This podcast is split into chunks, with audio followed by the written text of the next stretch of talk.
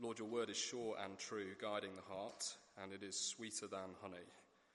I pray this morning um, that we would listen humbly to your word, that we would not just be truth hearers, but that we would grow in our love, knowledge of you, and that we would seek to conform our lives to what we hear this morning. And I ask this in your precious Son's name. Amen. Vicky.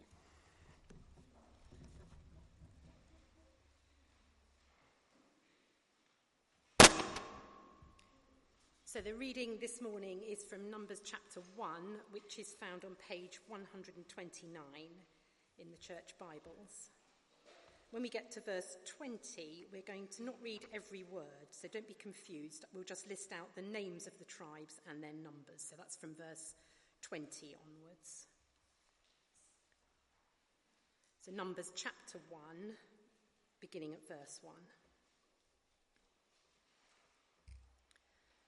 The Lord spoke to Moses in the wilderness of Sinai, in the tent of meeting, on the first day of the second month, in the second year after they had come out of the land of Egypt, saying, Take a census of all the congregation of the people of Israel, by clans, by fathers' houses, according to the number of names, every male, head by head from 20 years old and upward, all in Israel who are able to go to war, you and Aaron shall list them, company by company.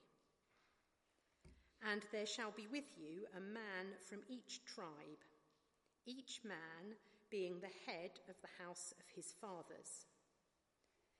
And these are the names of the men who shall assist you. From Reuben, Elizur the son of Shedeur. From Simeon, Shelumiel the son of Zurishaddai. From Judah, Nahshon the son of Amminadab. From Issachar, Nethanel the son of Zuar. From Zebulun, Eliab the son of Helon. From the sons of Joseph, from Ephraim, Elishama the son of Ammihud and from Manasseh, Gamaliel the son of Pedahzur. From Benjamin, Abidan the son of Gideoni. From Dan, Ahiezer the son of Ammishaddai. From Asher, Pagiel the son of Ochran. From Gad, Eliasaph the son of Deuel. From Naphtali, Ahira the son of Enan. These were the ones chosen from the congregation, the chiefs of their ancestral tribes, the heads of the clans of Israel.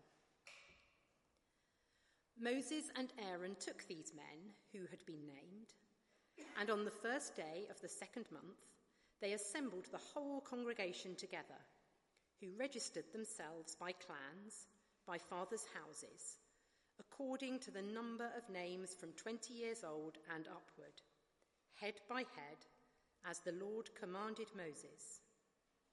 So he listed them in the wilderness of Sinai. The people of Reuben, 46,500. Of the people of Simeon, 59,300.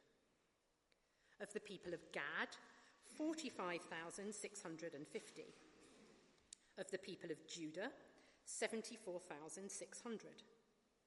Of the people of Issachar, 54,400.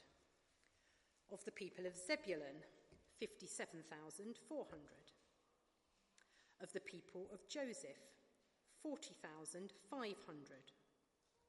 Of the people of Manasseh, 32,200.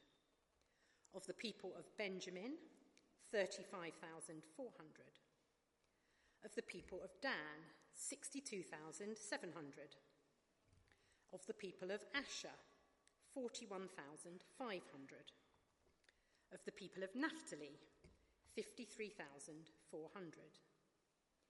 These are those who were listed, whom Moses and Aaron listed with the help of the chiefs of Israel, twelve men, each representing his father's house.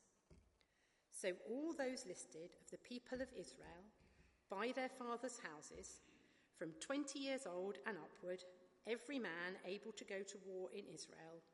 All those listed were 603,550.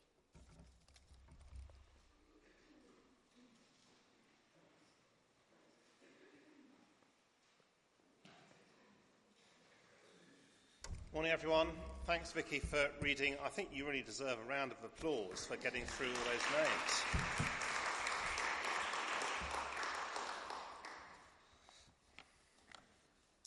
One or two people have asked how they can best prepare for our sermon series in, in Numbers with uh, quite long sections, especially over the next few weeks or so.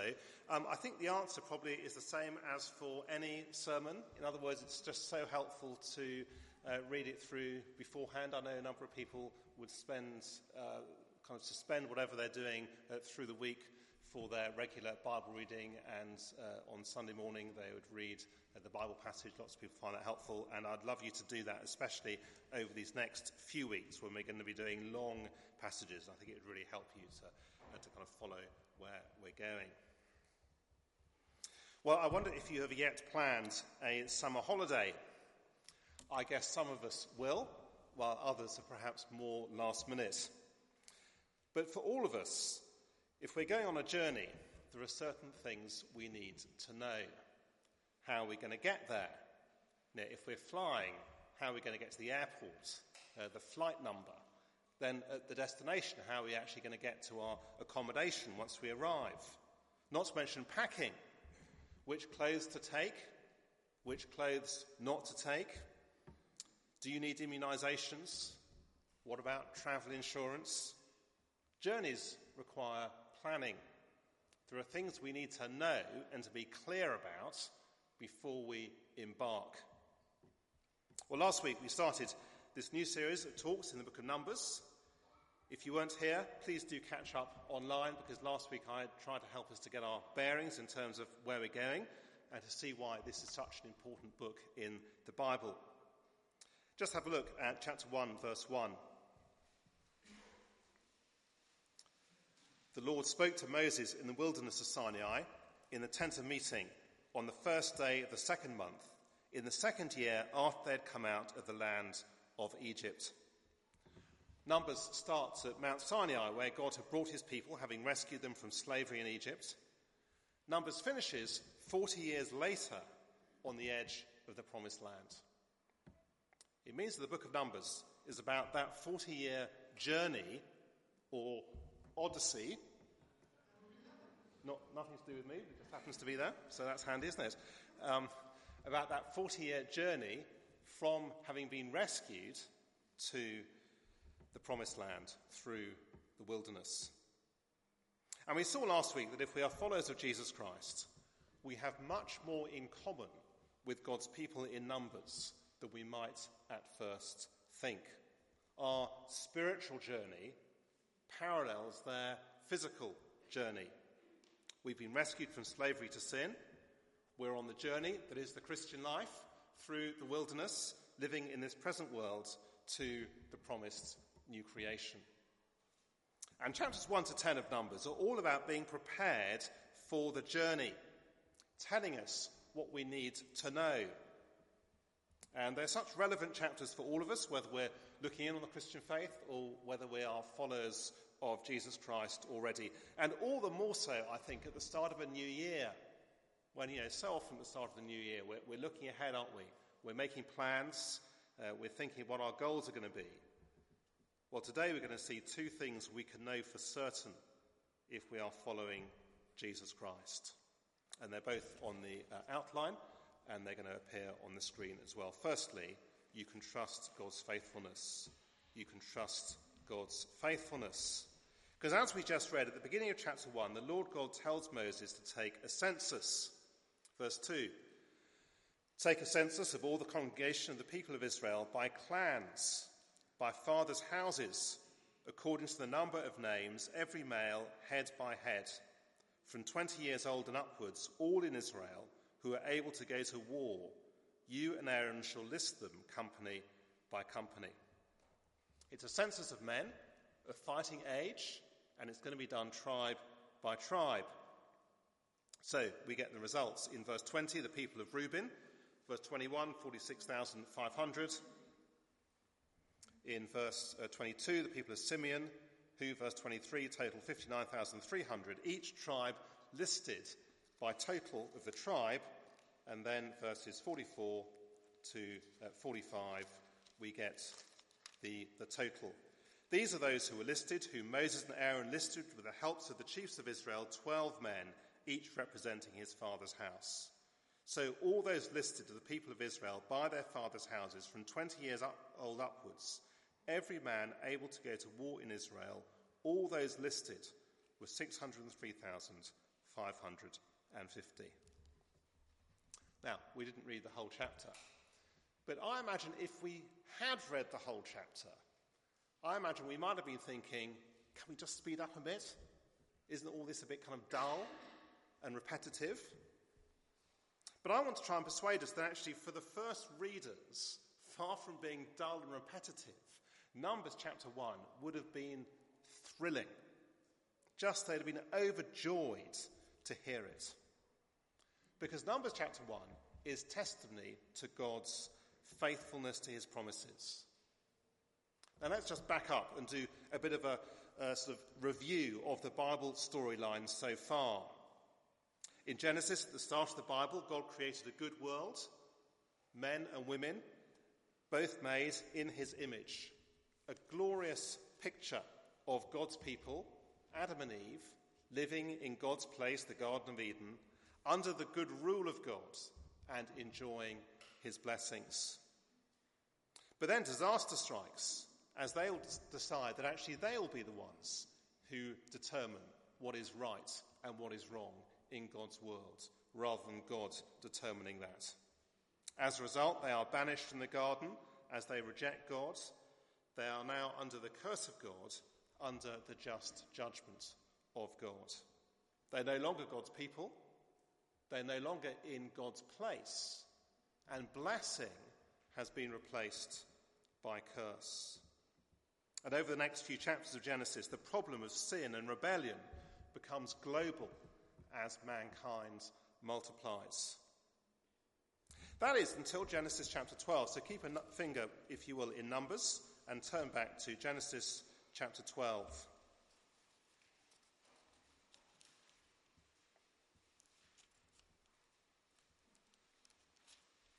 Page 64, Genesis chapter 12.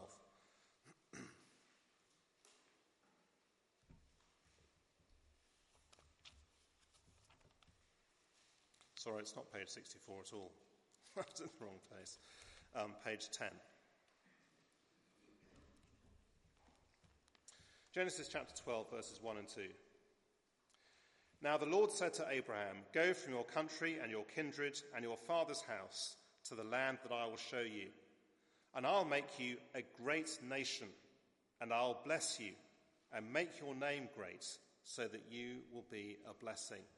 Notice this, this promise how curse is going to be replaced by blessing, how Abraham will become a great nation. And so in verse 4, he leaves home. The Lord takes him to the land of Canaan. In verse 7, he appears to him again and says, To your offspring I will give this land. And then turn over to Genesis chapter 15, where the Lord shows Abraham how this promise is going to be fulfilled. Genesis 15, verse 13. Then the Lord said to Abraham, Know for certain that your offspring will be sojourners in a land that is not theirs, and will be servants there, and they will be afflicted for 400 years. But I'll bring judgment on the nation that they serve, and afterwards they shall come out with great possessions. And that is precisely what happens through the rest of Genesis and Exodus. By the end of Genesis, Abraham's descendants have moved to Egypt. They've begun to grow in number. There are now 70 of them. They continue to multiply. They've become a threat to the Egyptian Pharaoh, and they are enslaved, just as God said they would be. The rest of Exodus tells the history of their rescue, the plagues on Egypt, the sacrifice of the Passover lamb, the defeat of Pharaoh, and how then God brought his people to himself at Mount Sinai. As he said to them, he declares to them in, chapter, in Exodus chapter 19, You yourselves have seen what I did to the Egyptians, and how I bore you on eagle's wings and brought you to myself. In other words, not only rescued from Egypt and from slavery, but extraordinarily brought to God to be his people, to belong to him. And that's where we pick up the story in Numbers chapter 1, verse 1. Can we begin to see why it is that these census results, far from people thinking, yeah, can we just get on, they'd have been filled with delight and joy. It is a testimony to God's faithfulness in his promises. They've multiplied just as God promised to Abraham. The total number 603,550, and that is just the men of fighting age. Add in everyone else, and it would be over 2 million, more numerous than the stars in the sky, than the sands on the seashore. What's more, they now belong to God as his people. They are now under his rule, enjoying his blessings. and although they're not yet in the land, Nonetheless, as they embark on their journey, as they look back to God's faithfulness over hundreds of years, why they can have enormous confidence as they embark on this journey and look ahead that He will indeed continue to be faithful, that He is trustworthy, that He will bring them to their final destination. Now, as some of you know, I'm not a great um, football fan. That is not a secret. Um, many of you may well have worked that out by now. I'm happy to watch a, a World Cup match or something like that, but uh, beyond that, um, well, that's probably about the limit, it's fair to say. But my grandfather absolutely loved it, and for most of his life, he was either a Plymouth uh, fan and then later on a Southampton fan and a season ticket holder.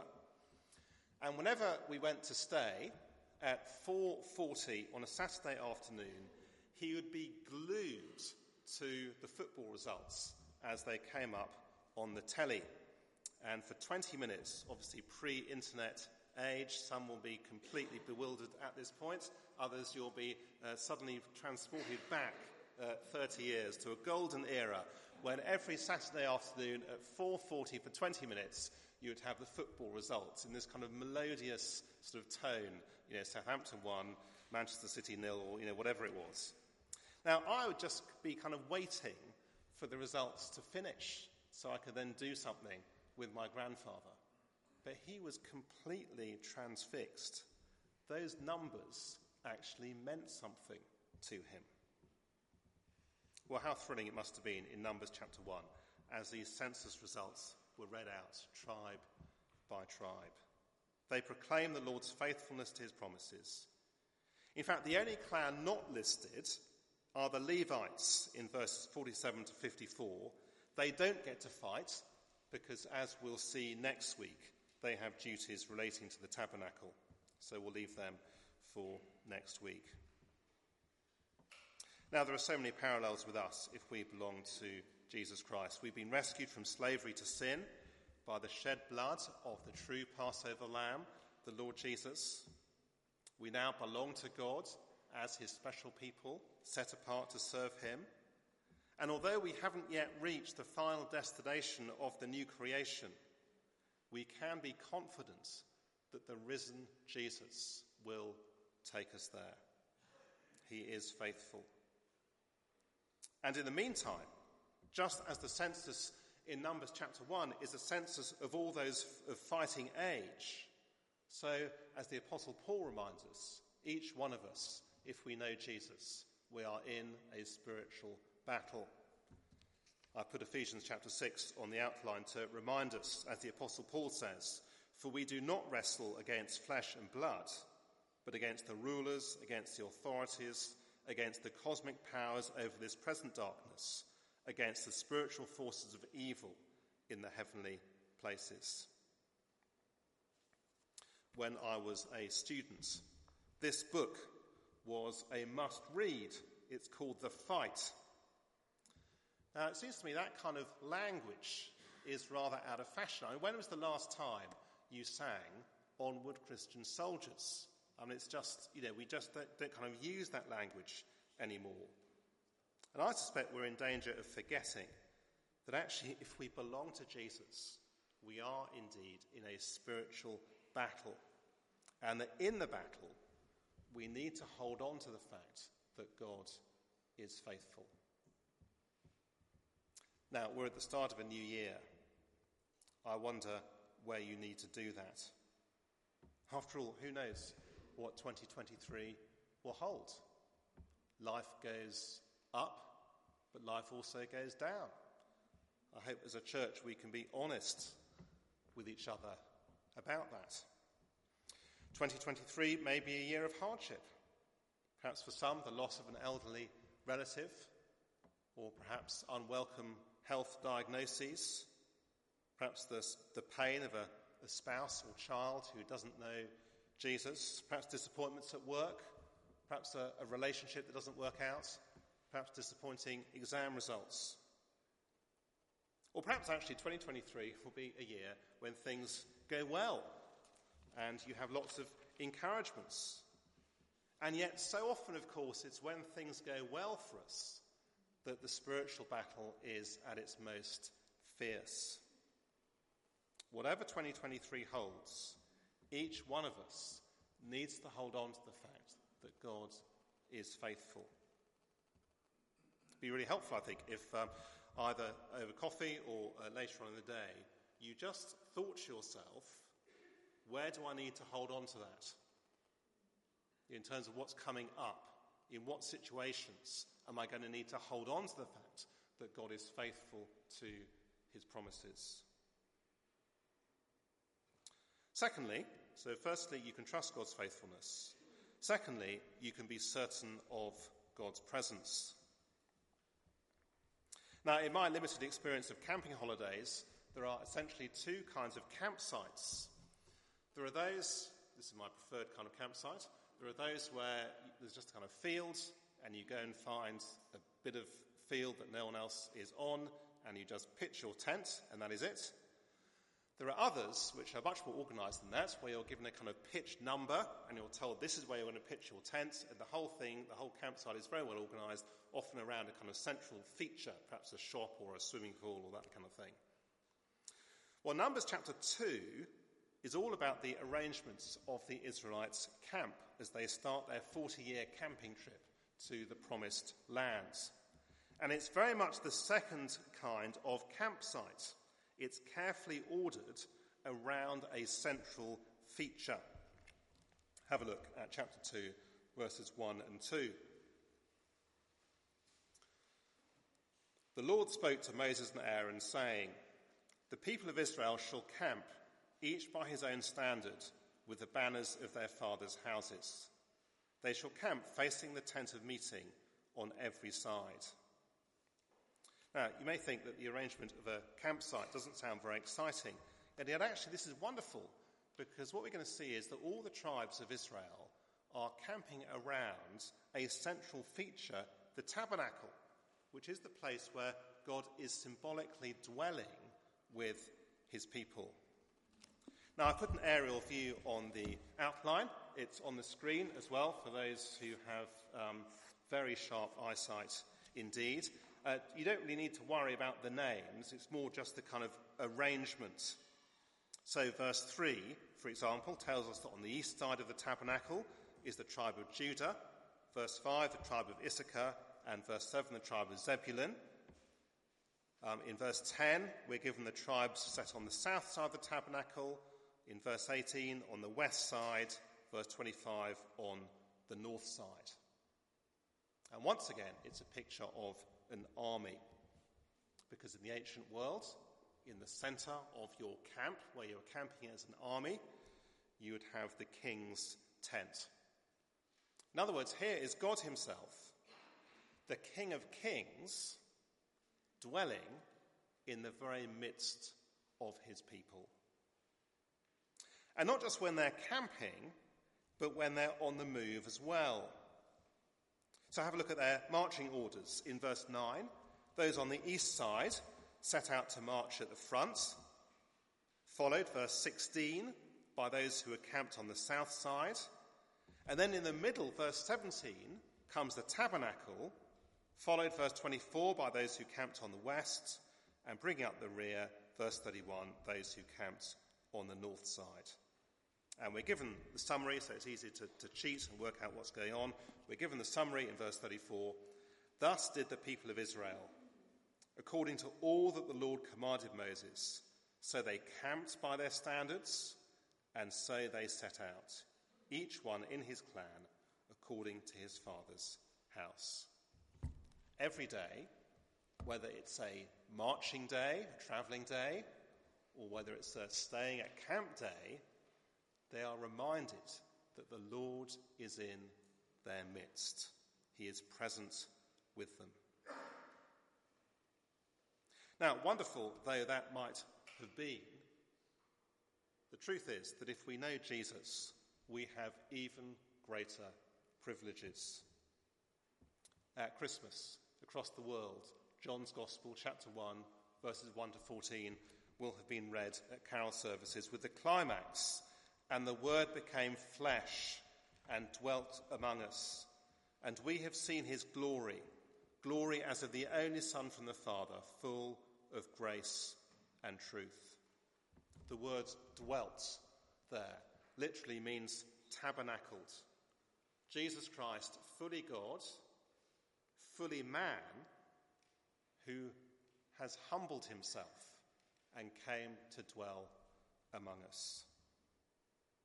And by his Spirit, he remains with his people today, as the Apostle Paul reminds us. 1 Corinthians 3, verse 16 Do you not know that you are God's temple and that God's Spirit dwells within you?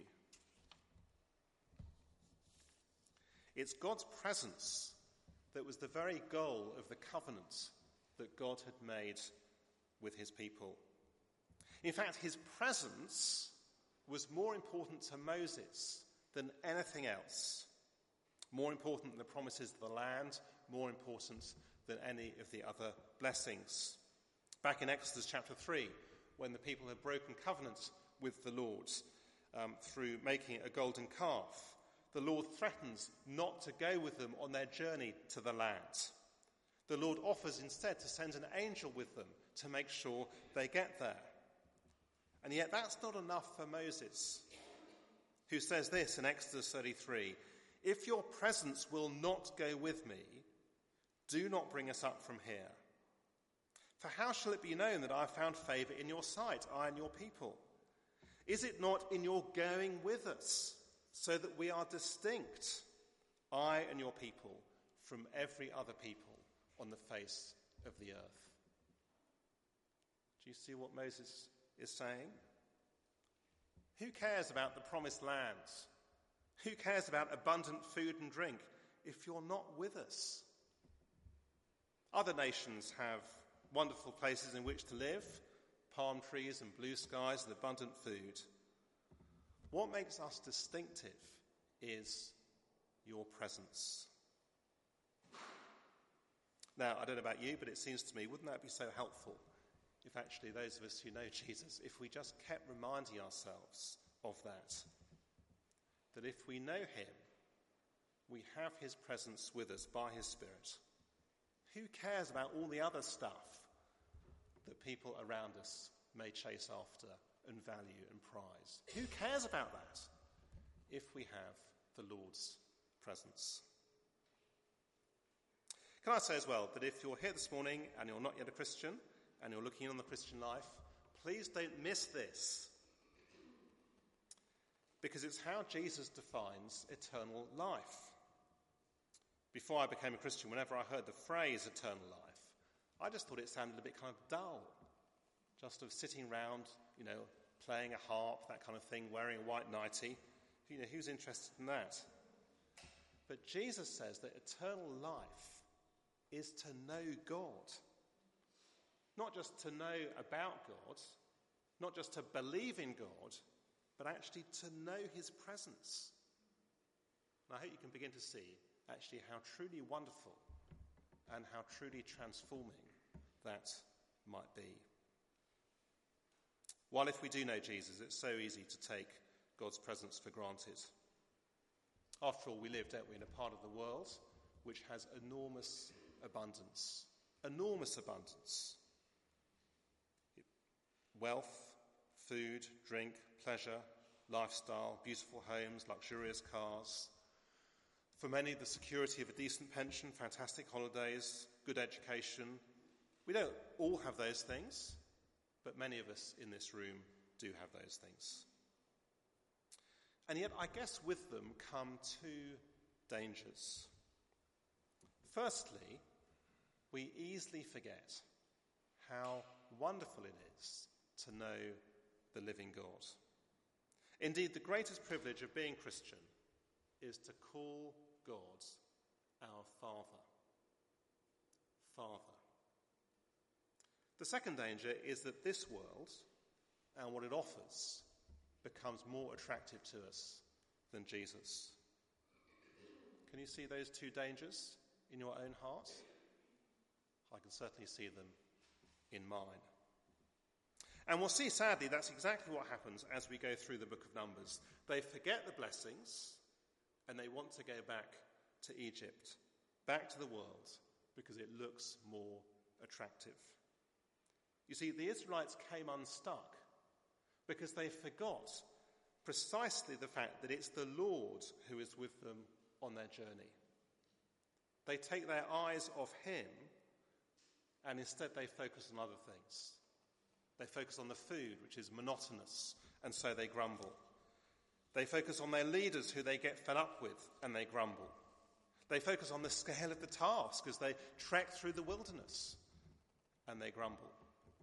They take their eyes off the Lord and the fact that He is present with them. I said earlier that none of us know what 2023 has in store. It might be a really hard year for you. Might be a really wonderful year for you. I guess for many of us, something in between. Whichever it is, there'll be temptation, temptations either way. So let's keep our eyes firmly fixed on the one who is with us.